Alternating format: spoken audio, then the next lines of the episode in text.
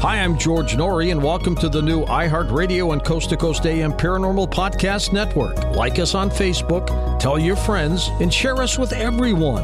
This is an exciting new network that will feature podcasts of the paranormal, supernatural, and the unexplained. Now, please sit back and enjoy Dark Becomes Light with Heidi Hollis.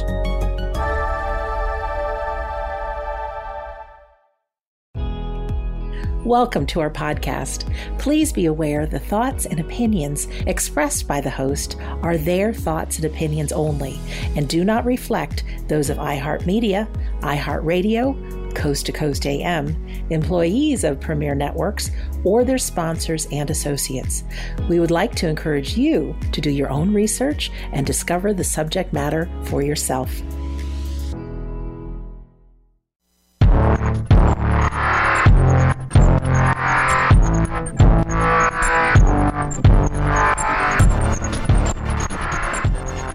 Are listening to Dark Becomes Light with me, Heidi Hollis, on the iHeartRadio and Coast to Coast AM Paranormal Podcast Network. Welcome to my show. Remember, each week, this is the place you go to when you want to learn of the latest when it comes to anything out of the ordinary, from shadow people to Hatman, of course, angels to aliens, and all of the above. I want you to know if you have experienced anything and you want to share it and you want to get some insight, or if you want to share your research and insight, please send it through my main website, which is HeidiHollis.com or ShadowFolks.com, and I will get to them here on this program. I swear it is like the most enjoyable when I read some of these things, and I'm always just as surprised as you are when I get through them because I am not usually screening them and I just play it out as we go along. it's just a it's more refreshing to me and it's more spontaneous. And uh, i don't know. I, I, just i like going that way. And uh, yeah. So send them on over to me. And if you want to write me directly just go and write me at heidi hollis at gmail.com and uh, i will also respond there oh wow you know um a lot of things have happened this week that has me really thinking on some topics that I want to discuss with you for this first segment before I get to my fabulous guest that you are really going to enjoy. It is Bill Bean. Oh, yeah, he is uh, so deep in the most. Oh, demonic situations out there. Let's put it that way. And he brings enlightenment that is really inspiring. And uh, he reminds me of myself. He's been through some things and and uh, got over it, and is now trying to help other people. And uh, I think that's the best way to be when you're going through the motions of uh, the paranormal. I find that the best researchers have really experienced something on their own and wanted to find answers. And luckily they had the the gumption to pick up and go and do just that and help a lot of people. Even when I read books, I, I find that the ones that are more um, talking about the background of the person eh, before they started off in the research, like what inspired them, because there is an inspiration. Now, I get it. A lot of people are curious and, and they make good researchers too. But for me personally, I just really dig like when people come from that deep down, something happened, I needed to find answers, and voila, it's helped other people. That's just me, maybe. I, I don't know. Maybe it's a lot of people. but, uh, uh, yeah, so, you know, I wanted to talk to you guys about something today. There's been this common theme as of late that uh, should really get us all thinking. You know, we've seen enough uh, sci fi and horror flicks when it comes to the robots and the computers getting smarter than us. Like, what are we going to do about it? Like, oh no, you know, this is horrible. Like, we can't let them be sentient. We can't do that. But there's a few things that are going on today, and, uh, you know, it's just going to happen, right? It's going to happen where we are going to continue this relationship in connecting to artificial intelligence and computers and software and the internet and all these different ways um, that just kind of inspire us to want to dig a little further and explore deeper And I'm kind of the mindset like, gosh, we haven't even figured out our oceans yet, and we're going to depths that are deep within our brain that uh, I wonder, I wonder how safe it is.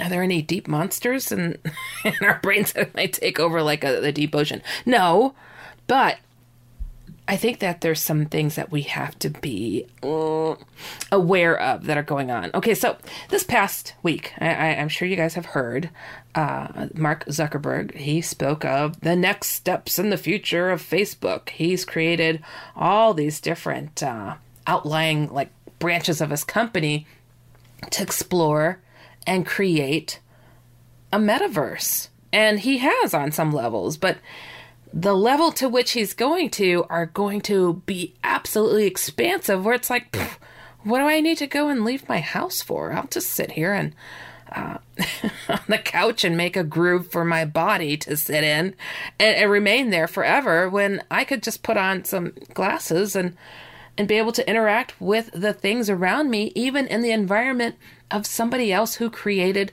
this metaverse.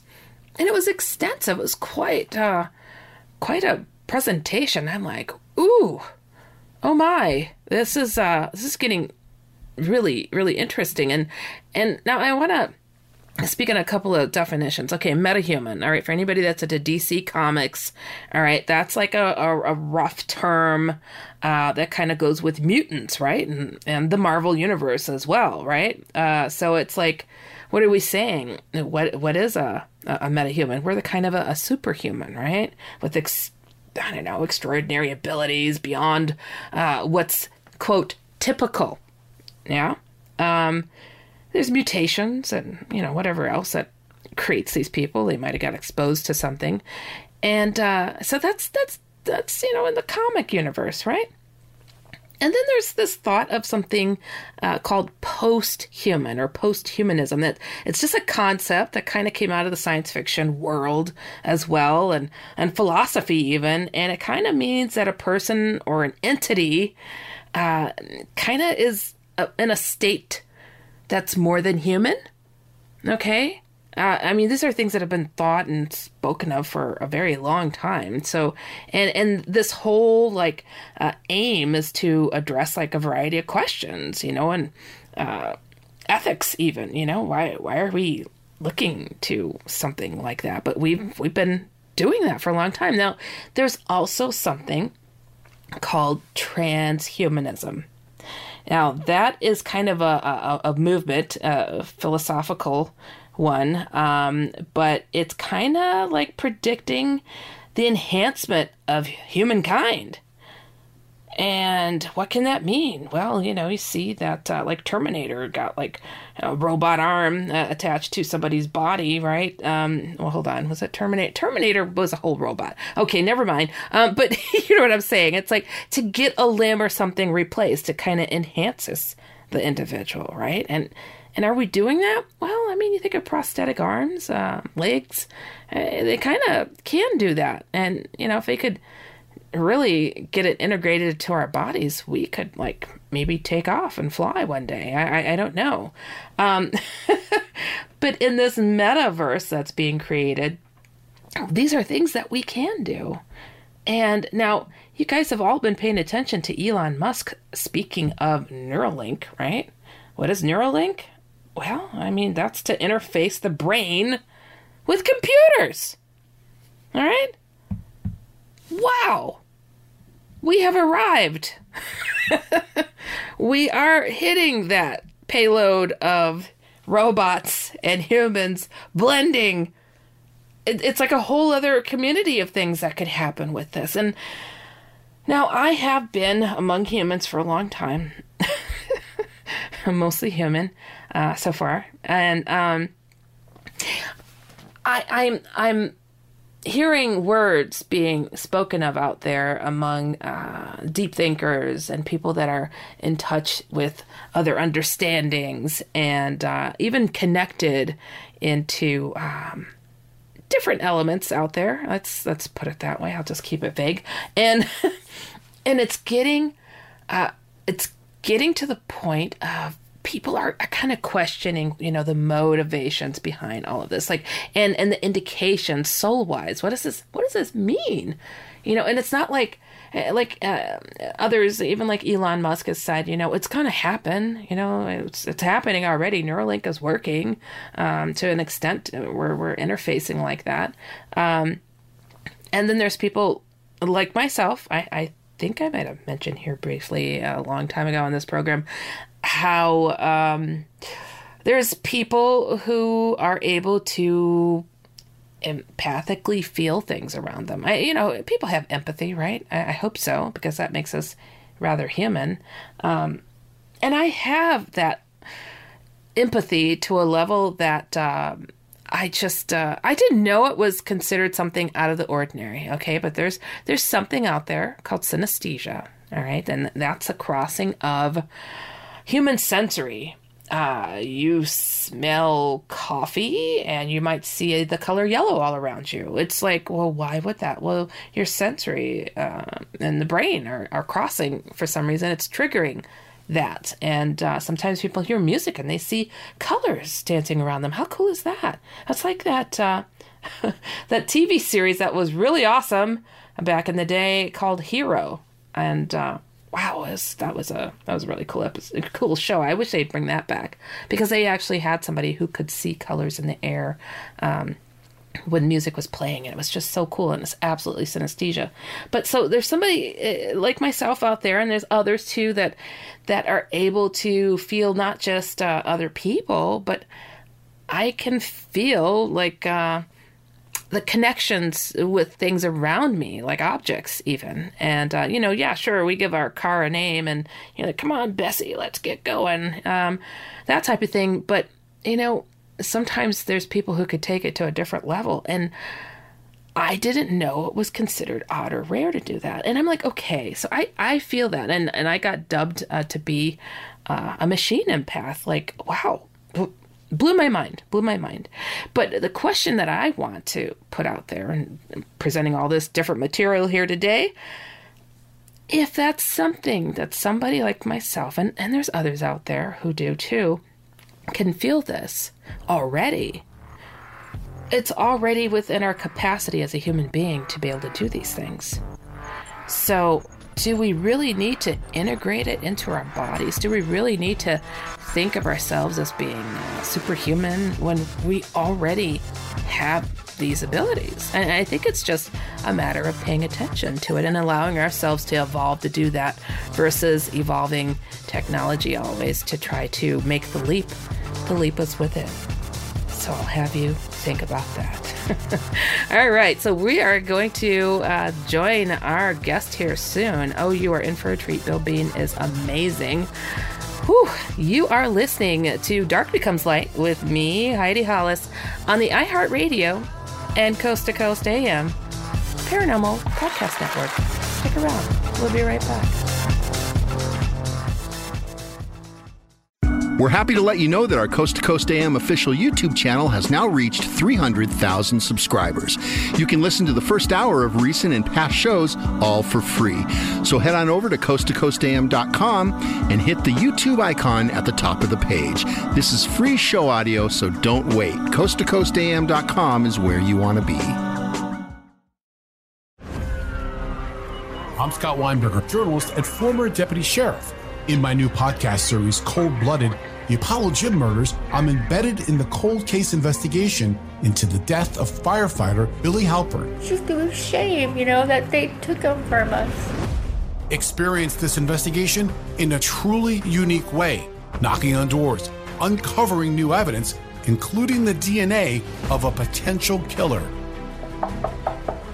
Uh, my name is Danny Smith. I'm a detective uh, with Miramar Police Department. This is Scott Weinberger. We're actually reopening an old case, and your name came up. Untangling secrets that may reveal the answers to not only one murder, but almost a dozen. I thought they were going to kill me, so I kept my mouth shut and I didn't say anything. All these years, I didn't say anything. Listen to Cold Blooded, the Apollo Gym Murders on the iHeartRadio app, Apple Podcasts, or wherever you get your podcasts. We started talking about this incident drugs and uh, officials cover up. you couldn't believe it. From iHeart Podcasts. It's like the police knew who he was before they got here.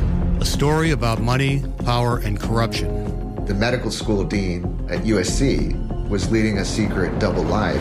He's breathing right now? Yes, he's absolutely breathing. I'm a doctor, actually. There's no way that that guy is a doctor. I'm Paul Pringle, and I'm an investigative reporter for the LA Times. This is the story of an investigation that starts in a hotel room in Pasadena, California, and reaches all the way to the top of two of the most powerful institutions in the city of Los Angeles. When people fall in line, they fall in line. Looking back, I realized, oh, everyone knew. This is Fallen Angels, a story of California corruption. We're always going to have predators. It's the good people who stand by and do nothing that allow them to flourish. Listen to Fallen Angels, a story of California corruption on the iHeartRadio app, Apple Podcast, or wherever you get your podcasts. Are you ready to fight back against crime? Hi, guys. Nancy Grace here, host of podcast Crime Stories with Nancy Grace. I've dedicated my life to fighting crime and helping crime victims. For a decade, I prosecuted violent felonies, personally investigating, prosecuting, and covering literally thousands of cases. It's so easy to think it will never happen to me or my family, but that is simply not true. Every day on Crime Stories with Nancy Grace, we shine a light on unsolved homicides, heat up cold cases, and help find missing people, especially children. We speak with family members, investigators, CSI, reporters, and experts in every field. Every day is a mission. Every day is a chance to stop crime and keep one more person safe. Listen to Crime Stories with Nancy Grace on the iHeartRadio app Apple Podcasts, or wherever you get your podcast.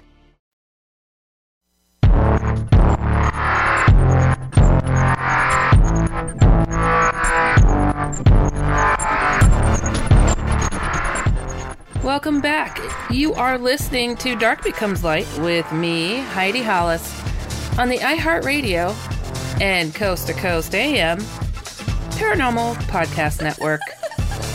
As promised, I have a fabulous guest that is joining me today.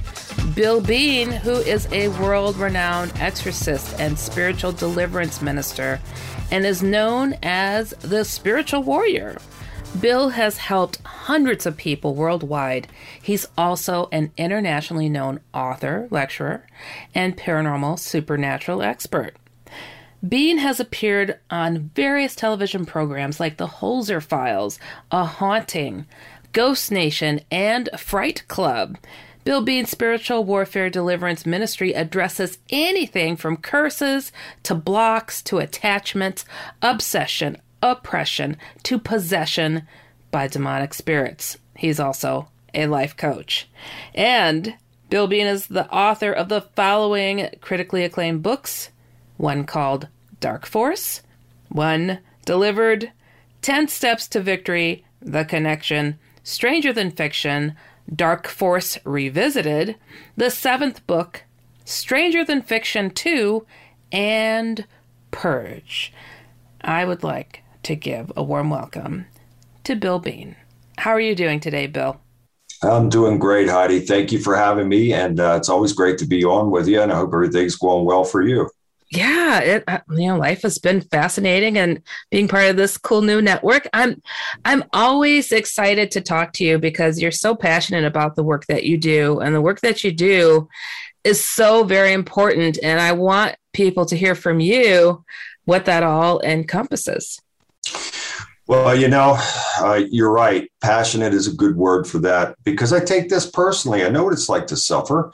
I was once a victim. You know, my uh, family was destroyed by demonic forces, and I was nearly destroyed as well. So I take the sufferings of others very personally. Plus, um, this is a calling from God. This is not something that I chose to do. This isn't something that I said, oh, wow, that's neat. Let me try that. No, this was a real and authentic calling from God for me to do this. And in the beginning, when God first called me to do this, I thought God must have a sense of humor because how could he expect someone like me? I had such a low opinion of myself back then I thought there's no possible way that someone like me could do anything to help anybody, especially, you know, helping them with spiritual matters. And so um, I resisted that calling for quite a while until I came to the realization that God really was calling me to do this. And it was life changing for me, uh, to say the least. And I spent several years in deep biblical studies and historical studies as well. Uh, the most important thing that I did was strengthen my connection with God and make Him first in my life. And then uh, He opened many doors up and brought about transformation and certainly being transformed from victim to victor. I can never thank Him and praise Him enough for that. And I understand now, I understand why He called me to do this work because he wants to work through the people that have been there. So it was really, uh, in essence, it was necessary for me to have had all those uh, horrible demonic experiences in my childhood and even going into my adult years, you know, all through my teen years, going into my adult years, it was necessary in order for me to be where I'm at, where I'm at right now in helping others. People can relate to me. So if I were to go some to someone and I'm the most intelligent guy in the world. And if I go to someone I've never had the experience, but we can't come together because I can't relate to that person.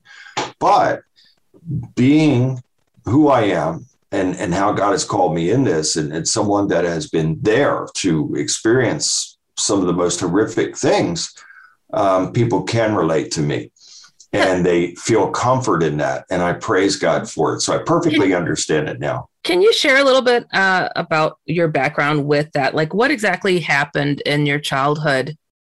Yeah, it's and, uh, just amazing. I've written nine books, and in the first book, uh, Dark Force, uh, and I think it was the fifth book as well, Dark Force Revisited. Uh, I talk about these events that took place um, in 1970. We lived in the home from 1970 to 1980. And, and I started the original Dark Force book out by saying the events you know, took place in that home located in Glen Burnie, Maryland, in a community called Harundale. Uh, but it really goes much further back than that. I, I found out after I'd written that book that um, two distant relatives, as far back as 100 years ago, um, conjured these demonic forces and invited and invoked and invoked them uh, in. And they came and they created a variety of curses and damage on both sides of the family, my mother's side of the family and my dad's side as well. And many uh, terrible and tragic deaths and uh, under mysterious circumstances and just a whole list of you know horrible things heidi and so that was yeah. before I even came into the world. But my uh, my parents, William and Patricia Bean, uh, they were, and I, I have to add this as well. My mother, who was born in 1937, um, she moved around a lot with her family. Unfortunately, her dad, I never met him. Uh, his name was Edmund Harvey. Um, uh, according to them, uh, family members, he was an abusive alcoholic. And uh, so my mother had a very tough childhood. And uh, she and her family moved around quite a bit. And at one point in time, actually lived in that very area of Glen Burnie, Maryland, in that community called Harundale. So she had prior exposure you know to that area but they already had paranormal supernatural things happening in their lives anyway but um, and and Edmund Harvey, my grandfather, was uh, mysteriously and tragically killed uh, as he was in the waters of Point Pleasant uh, Beach, Maryland, uh, struck by a boat uh, and was killed. And so um, my parents got together in 1956. My sister, um, Patty, she was born in 57. There was another child born in 1963, and he died under mysterious circumstances. And I could never get a cohesive story from the surviving family members. I got differing and varying accounts of what happened to that child. I know that he was a male. I know that he didn't live for long. And I also know all members agree that representatives from Johns Hopkins Hospital came to retrieve that body for studies. Now, whatever that means, I don't know. And I tried to go through the uh, historical channels of Johns Hopkins, and they said they didn't have, told me they didn't have the records anymore. And so I never could get to the bottom of what took place there with that child. Uh, I was born in 1966, and my brother was born in 1969. And we moved into that home in 1970. And my mother was the first to uh, have a supernatural experience in the home. It took place after moving in while she was in the living room unpacking boxes and organizing. My dad had taken us with him for the day to his parents' house. Uh, so my mother would have peace without us, you know, interrupting her. So she could unpack and organize the home. And she was in the living room unpacking when she felt the presence come into the room. She thought that it was my dad sneaking up on her, playing a joke on her. Uh, and she spun around just shocked. You know, she was fully anticipating on seeing him, and her absolute shock, you know, no one or nothing was there. So, as you can imagine, she was unnerved by it, perplexed, and uh, she tried to go back to doing what she was doing. And one of the bedroom doors, which was to be my sister's bedroom, uh, the door slammed shut by itself. And that was enough to make her go outside and wait until we returned. So um, that's where it started. Wow. And then it uh, gradually increased and escalated with more of these uh, noises and events and feelings of presence and footsteps down the hallway. Uh, we had, and back in those days, you didn't have remote control uh, for your TV. You know, you had these big, heavy console TVs, and you'd have to uh, press a button in, and then it had a very heavy dial. The channel selector was very, and it took effort to turn that. And uh, there were many times that the TV would come on by itself and the dial would effortlessly flip, you know, by itself. And um, many, many things, Heidi. So it all gradually escalated into violent physical attacks on us from those demonic entities, which greatly contributed to the destruction of my family. Neither of my parents lived to see the age of 50, and most of my family are gone. And so, very, very sad and tragic. I uh, want to give a quick layout. This house was located at the bottom of a downhill cul-de-sac, and it had a very uh, large and long and deep ravine located behind it, stretched for several miles. And th- there's some interesting things about that ravine also. But um, the house was semi-dilapidated. My father, William Bean Sr., was a master carpenter he saw it as a rehab restoration project, which he did. He restored it. Um, but the house from the beginning had a very ominous look and feel about it. I was four years old uh, when we moved in. My sister was 13. And we uh, stood there and looked at it, and she had the same type of feeling, just unnerved. Uh, and it was equally so, equally so on the inside. So you would enter in through the front door, and you would come to um, a coat closet. So as soon as you walked in the front door, there would be a coat closet with these uh, wooden, sliding wooden doors. I, I and, hate uh, to I hate to interrupt here, but we've okay. got to get to our first break though, and I think this is a good spot to get people to anticipate what's what happens next after Perfect. this. Yes, you guys, you are listening to Dark Becomes Light with me, Heidi Hollis, on the iHeartRadio and Coast to Coast AM Paranormal Podcast Network. We'll be right back.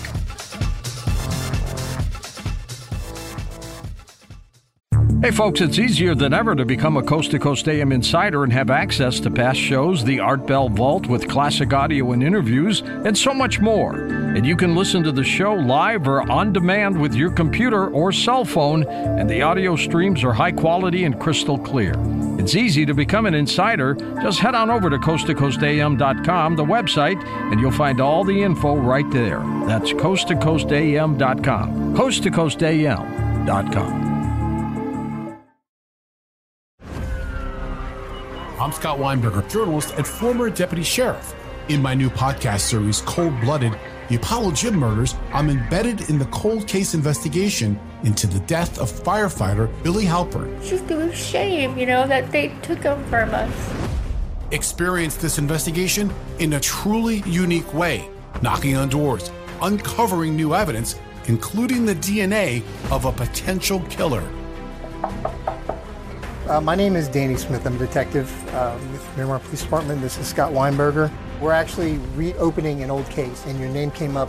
Untangling secrets that may reveal the answers to not only one murder, but almost a dozen. I Thought they were going to kill me, so I kept my mouth shut and I didn't say anything. All these years, I didn't say anything. Listen to Cold Blooded, the Apollo Gym Murders on the iHeartRadio app, Apple Podcasts, or wherever you get your podcasts. Started talking about this incident. Drugs and uh, officials cover up. you couldn't believe it. From iHeart Podcasts. It's like the police knew who he was before they got here. A story about money, power, and corruption. The medical school dean at USC was leading a secret double life. She's breathing right now? Yes, she's absolutely breathing. I'm a doctor, actually. There's no way that that guy's a doctor. I'm Paul Pringle, and I'm an investigative reporter for the LA Times. This is the story of an investigation that starts in a hotel room in Pasadena, California, and reaches all the way to the top of two of the most powerful institutions in the city of Los Angeles. When people fall in line, they fall in line. Looking back, I realized, oh, everyone knew. This is Fallen Angels, a story of California corruption. We're always going to have predators. It's the good people who stand by and do nothing that allow them to flourish. Listen to Fallen Angels, a story of California corruption on the iHeartRadio app, Apple Podcast, or wherever you get your podcasts. Are you ready to fight back against crime? Hi, guys. Nancy Grace here, host of podcast Crime Stories with Nancy Grace. I've dedicated my life to fighting crime and helping crime victims. For a decade, I prosecuted violent felonies, personally investigating, prosecuting, and covering literally thousands of cases. It's so easy to think it will never happen to me or my family, but that is simply not true. Every day on Crime Stories with Nancy Grace, we shine a light on unsolved homicides, heat up cold cases, and help find missing people, especially children. We speak with family members, investigators, CSI, reporters, and experts in every field. Every day is a mission. Every day is a chance to stop crime and keep one more person safe. Listen to Crime Stories with Nancy Grace on the iHeartRadio app, Apple Podcasts, or wherever you get your podcast.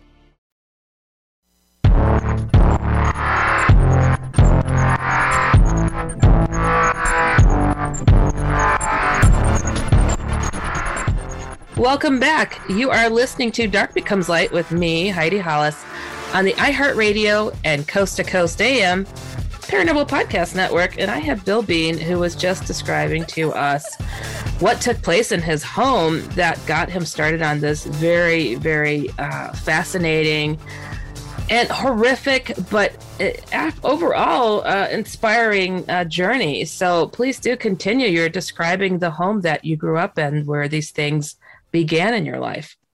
Yeah, and you would walk in through the front door, Heidi, and, and you would see this uh, coat closet that had these uh, wooden doors, and, and they were these sliding wooden doors. And then you would advance past that into the living room. The home was very dark. It had dark brown paneling on the walls, almost black in color. So the home was always very dark, and it had that vibe. So uh, many of us know when evil is presence, when it's present. Oh yeah, you can you can feel an atmospheric change you could feel a heaviness in the air. Sometimes you could smell, you know, rotted smells of either like a sulfur smell or feces smell or just like rotted food or something like that. Um, those are all telltale signs that uh, you know something demonic is present, and so you would uh, you know come into the living room. Uh, my dad had knocked out a coat closet that was on the right, and he made a bar so there was a space there with a bar, and, and an interesting photo was taken of my mother behind that bar in 1975. That uh, I think I've sent this photo to you before, um, where in the mirror there appears to be this very large alien looking face. Oh, yeah. And so uh, that was 1975 in that home. So then you would go down the hallway, and it was a long, uh, narrow hallway that again had this dark brown paneling on the walls. And oftentimes we would be in bed and hear these footsteps coming down the hallway. It just sounded like boots or, you know, heavy soled shoes that uh, would come down the uh, tiled hallway and, and reverberate off of that paneling. And my brother and I shared the first room on the right. Uh, his bed was closest to the window, mine was closest to the door. Uh, my parents' room was the next room down on the right. And uh, my sister's room was the last room on the left across the hallway. And that is the room that I believe uh, had the main portal in the home. And I think it was in her closet. And that closet was adjacent to the closet at the end of the hallway, which was like a linen closet. And um, uh, we saw entities walking through and into that and balls of light and, and many things into that over the years.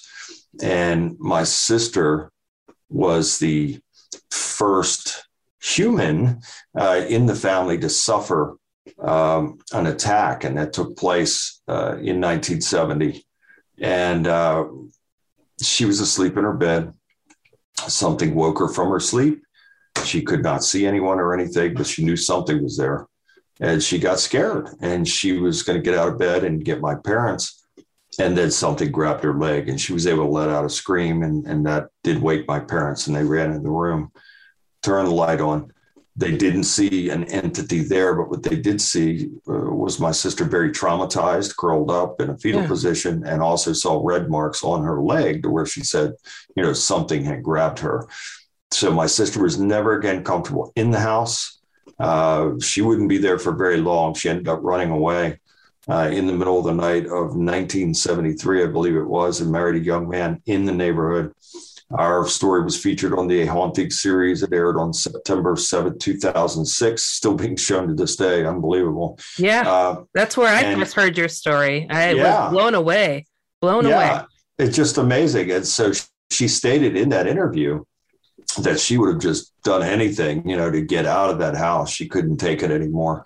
And and I said that she was the first human to be attacked, uh, you know, in the family in the home. Uh, we always had dogs uh, and and other pets, and they too were physically attacked, and some of them uh, went insane. Um, not long after moving in, also my dad had uh, put up a swimming pool which was right outside of my sister's window, uh, you know, right there, sort of beside her window in the driveway. And um, my dad, you know, he was a master craftsman. He did everything with precision. And um, so he spent the day assembling, erecting, and assembling this pool. And, and so they, uh, he puts the hose in, lets it fill up overnight and he and my mom get up the next morning and they open the the back door. He's going to go and check on everything and they see the backyard flooded. Oh no. Water's everywhere. Something uh, broke that pool down and and bent the top cap the rail cap just bent it in caved in the side of the pool. So something it, I, I wrote in my book it would have taken like a team of at least five strong men or better to do something like that.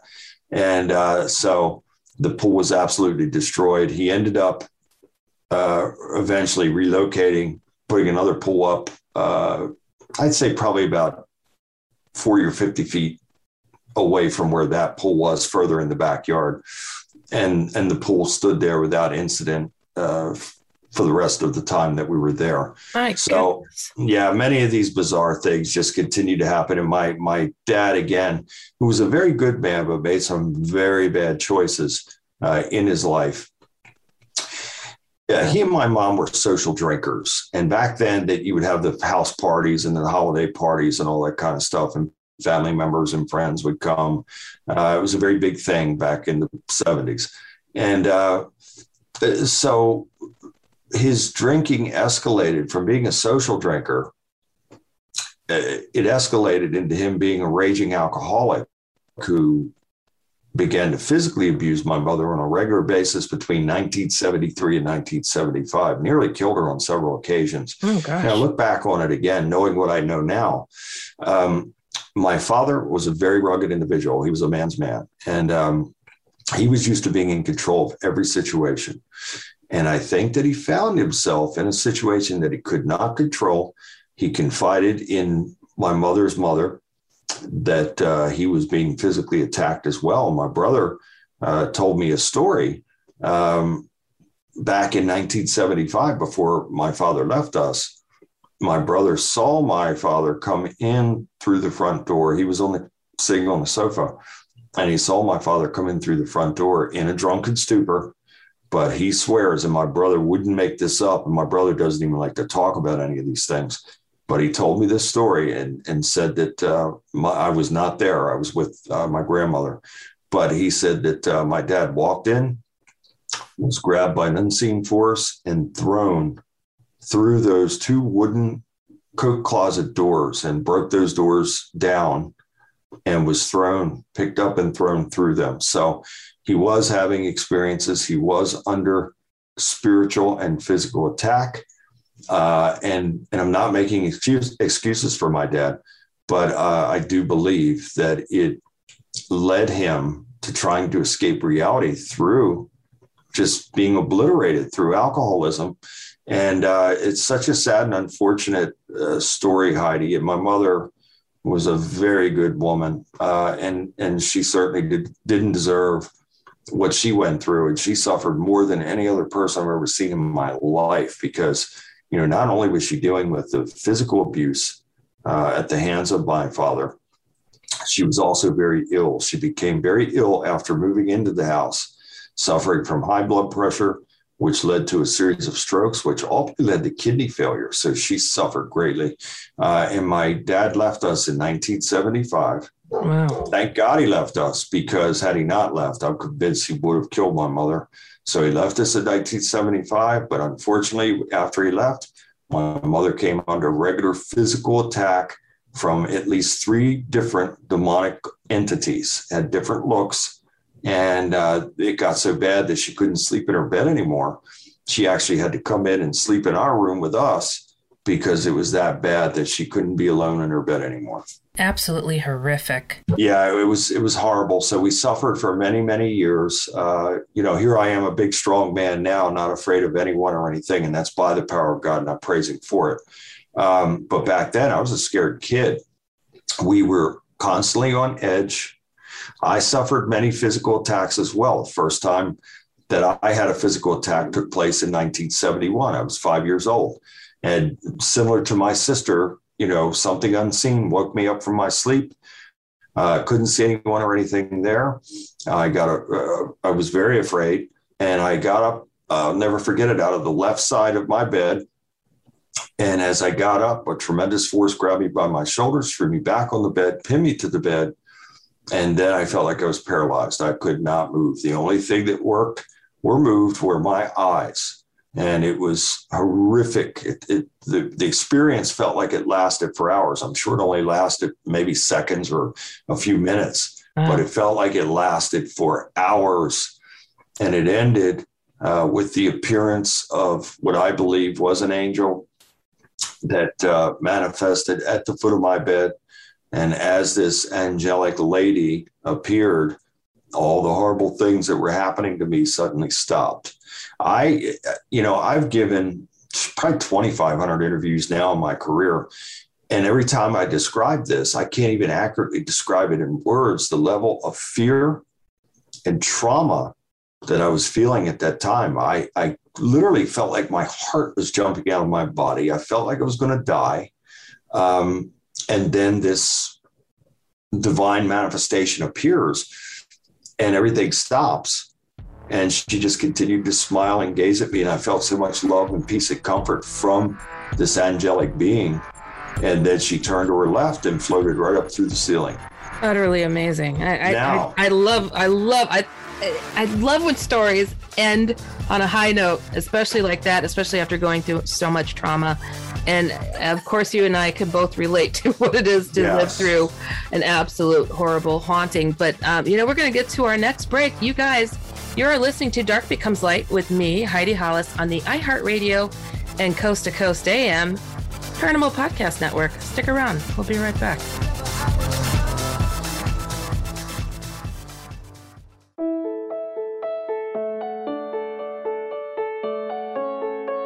The internet is an extraordinary resource that links our children to a world of information, experiences, and ideas.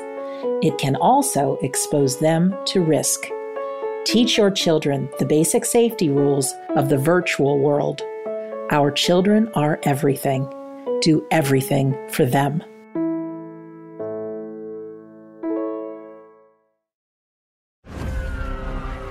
I'm Scott Weinberger, journalist and former deputy sheriff. In my new podcast series, Cold Blooded The Apollo Gym Murders, I'm embedded in the cold case investigation into the death of firefighter Billy Halpern. It's just a shame, you know, that they took him from us. Experience this investigation in a truly unique way, knocking on doors, uncovering new evidence, including the DNA of a potential killer. Uh, my name is Danny Smith. I'm a detective uh, with Miramar Police Department. This is Scott Weinberger. We're actually reopening an old case, and your name came up. Untangling secrets that may reveal the answers to not only one murder, but almost a dozen.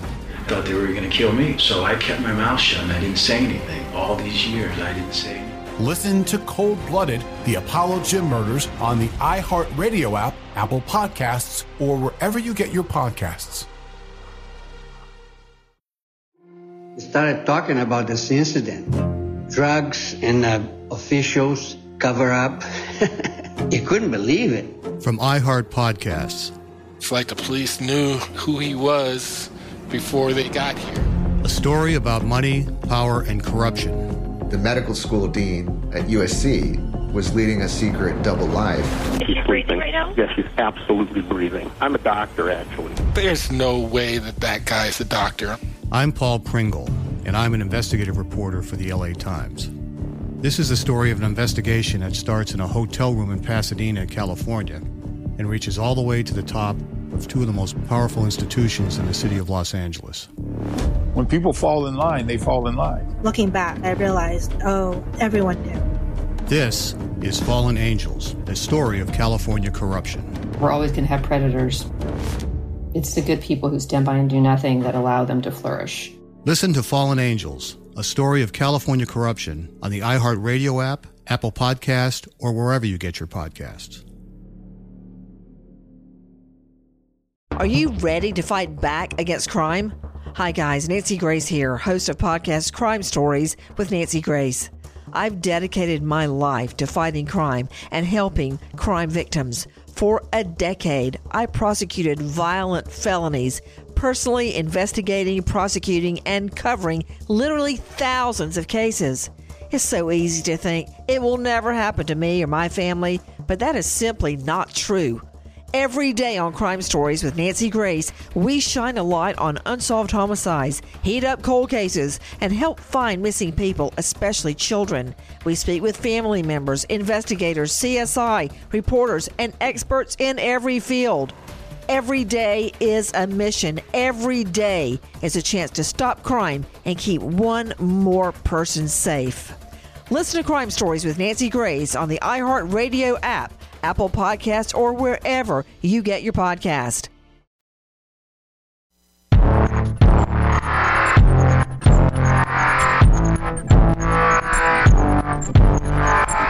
Welcome back. You are listening to Dark Becomes Light with me, Heidi Hollis, on the iHeartRadio and Coast to Coast AM Paranormal Podcast Network. And I have Bill Bean here who was sharing about his absolutely tragic and horrific uh, encounters that he occurred uh, when he was a child. But ended on a positive note this last experience, which I, I really am happy to hear. And uh, I think that's something that's really important for people to know that, you know, when all else seems to be lost, God is always kind of paying attention.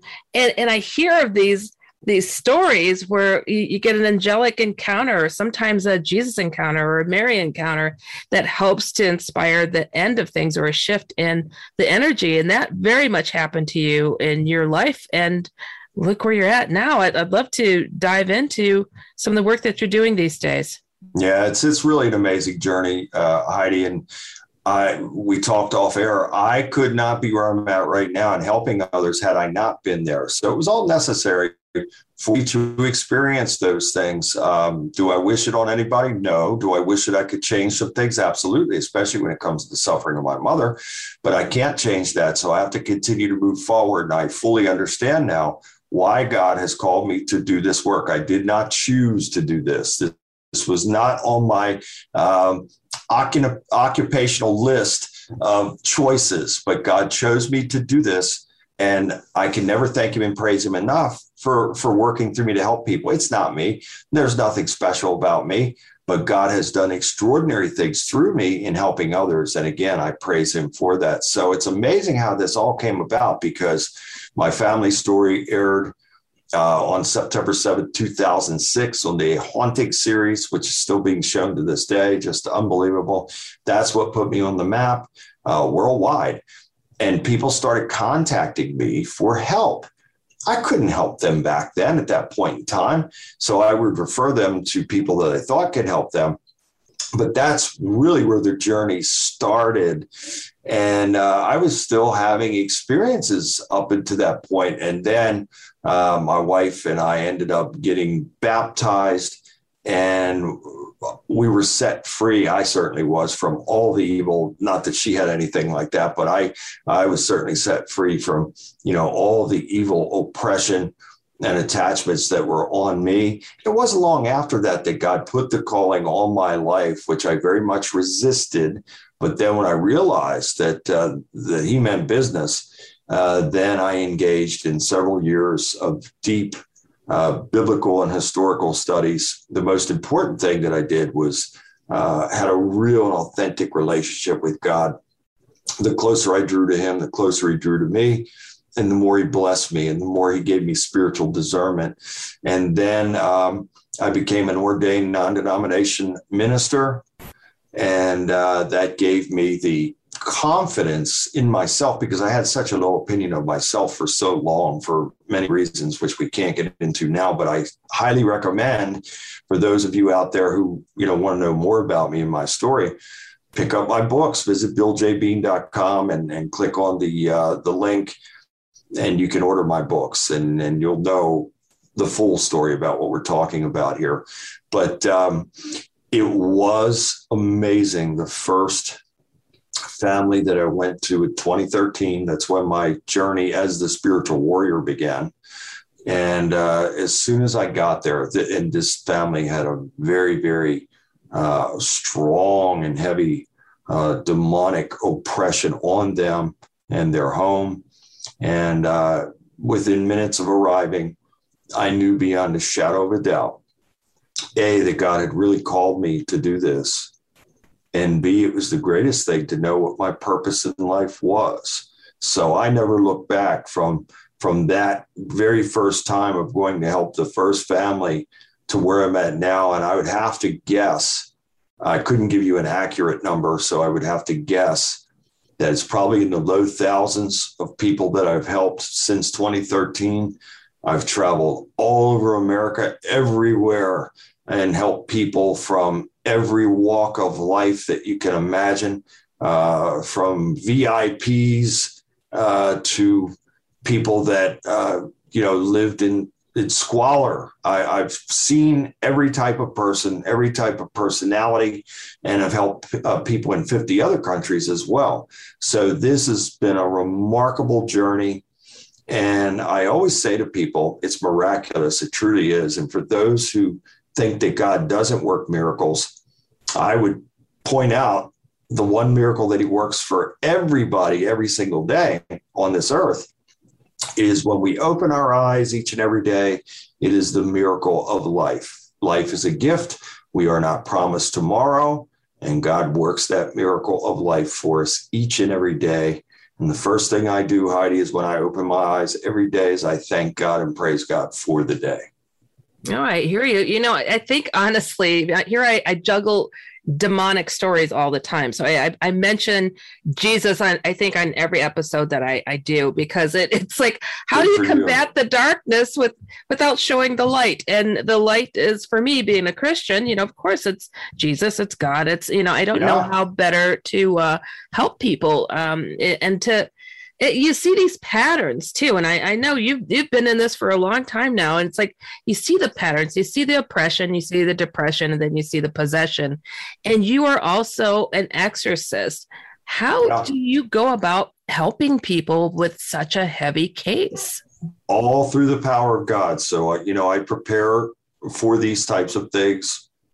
When i say that my connection with God is real and authentic. It truly is. Am I perfect? No. Do I claim to be? No. But I could tell you this with absolute certainty that I try to do the best and be the best that I can be each and every day of my life. God is truly first in my life, and I rely on Him for everything.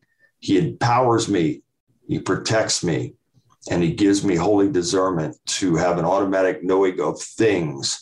And so when I go into these types of situations, God will already put it in my mind. Sometimes He'll show me pictures of what it is, and even what the demons look like and where they're at, uh, and and who they're in. Uh, and sometimes it's just an automatic knowing. That's the best way that I can describe it. And in that, a, I have to be in total faith.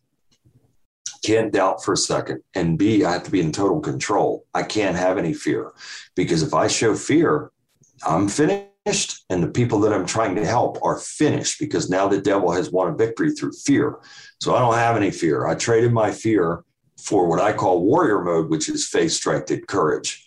And so, by the power of God and by activating the power of God over my life, and Heidi, let me tell you, I've been in many life threatening situations throughout my life, and many since becoming the spiritual warrior. You would be surprised. People trying to uh, pull guns on me and trying to stab me and slash me and trying wow. to bite me and spit on me. You wouldn't believe it.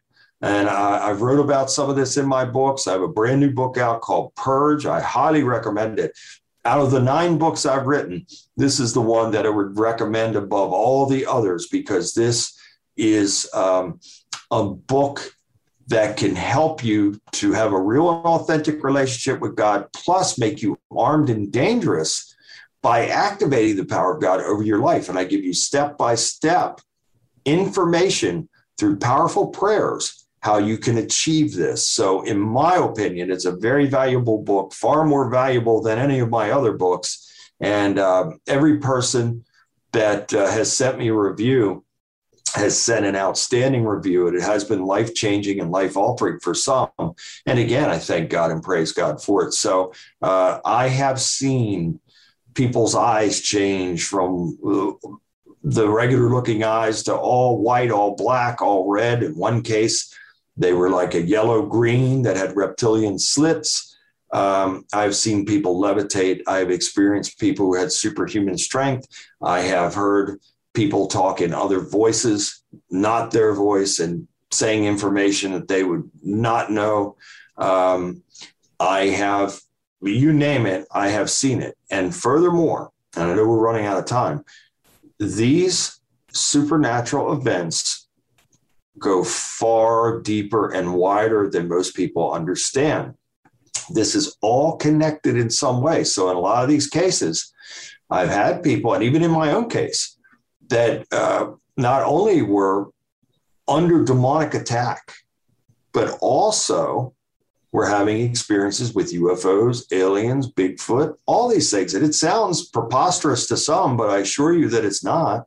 It's all and connected. It's all very much connected. I re- have written two books about that as well Stranger Than Fiction and Stranger Than Fiction 2.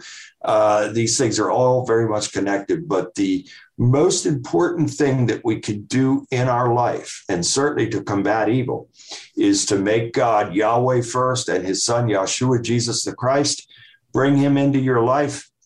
And we can have a covering over us by the favor of God and the power of God that can help to sustain us in our daily battle. Make no mistake, all of us are in spiritual warfare on a daily basis. Most people don't realize it.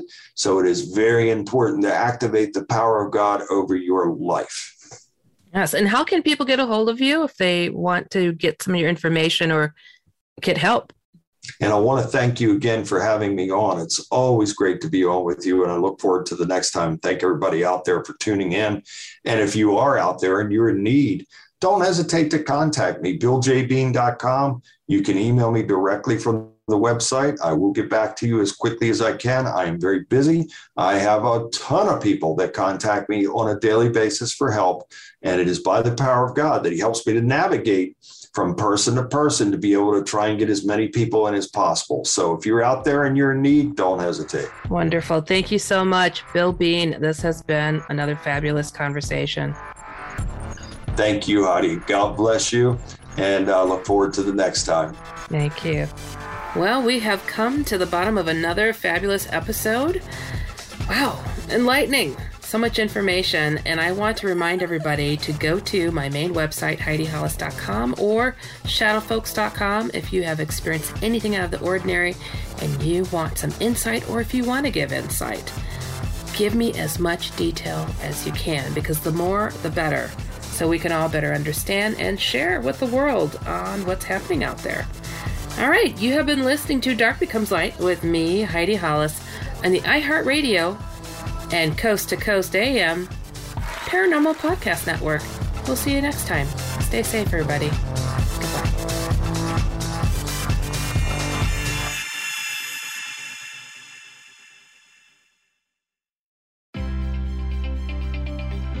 Well, if you liked this edition of Dark Becomes Light, wait till you hear the next one. You've been listening to the iHeartRadio and Coast to Coast AM Paranormal Podcast Network.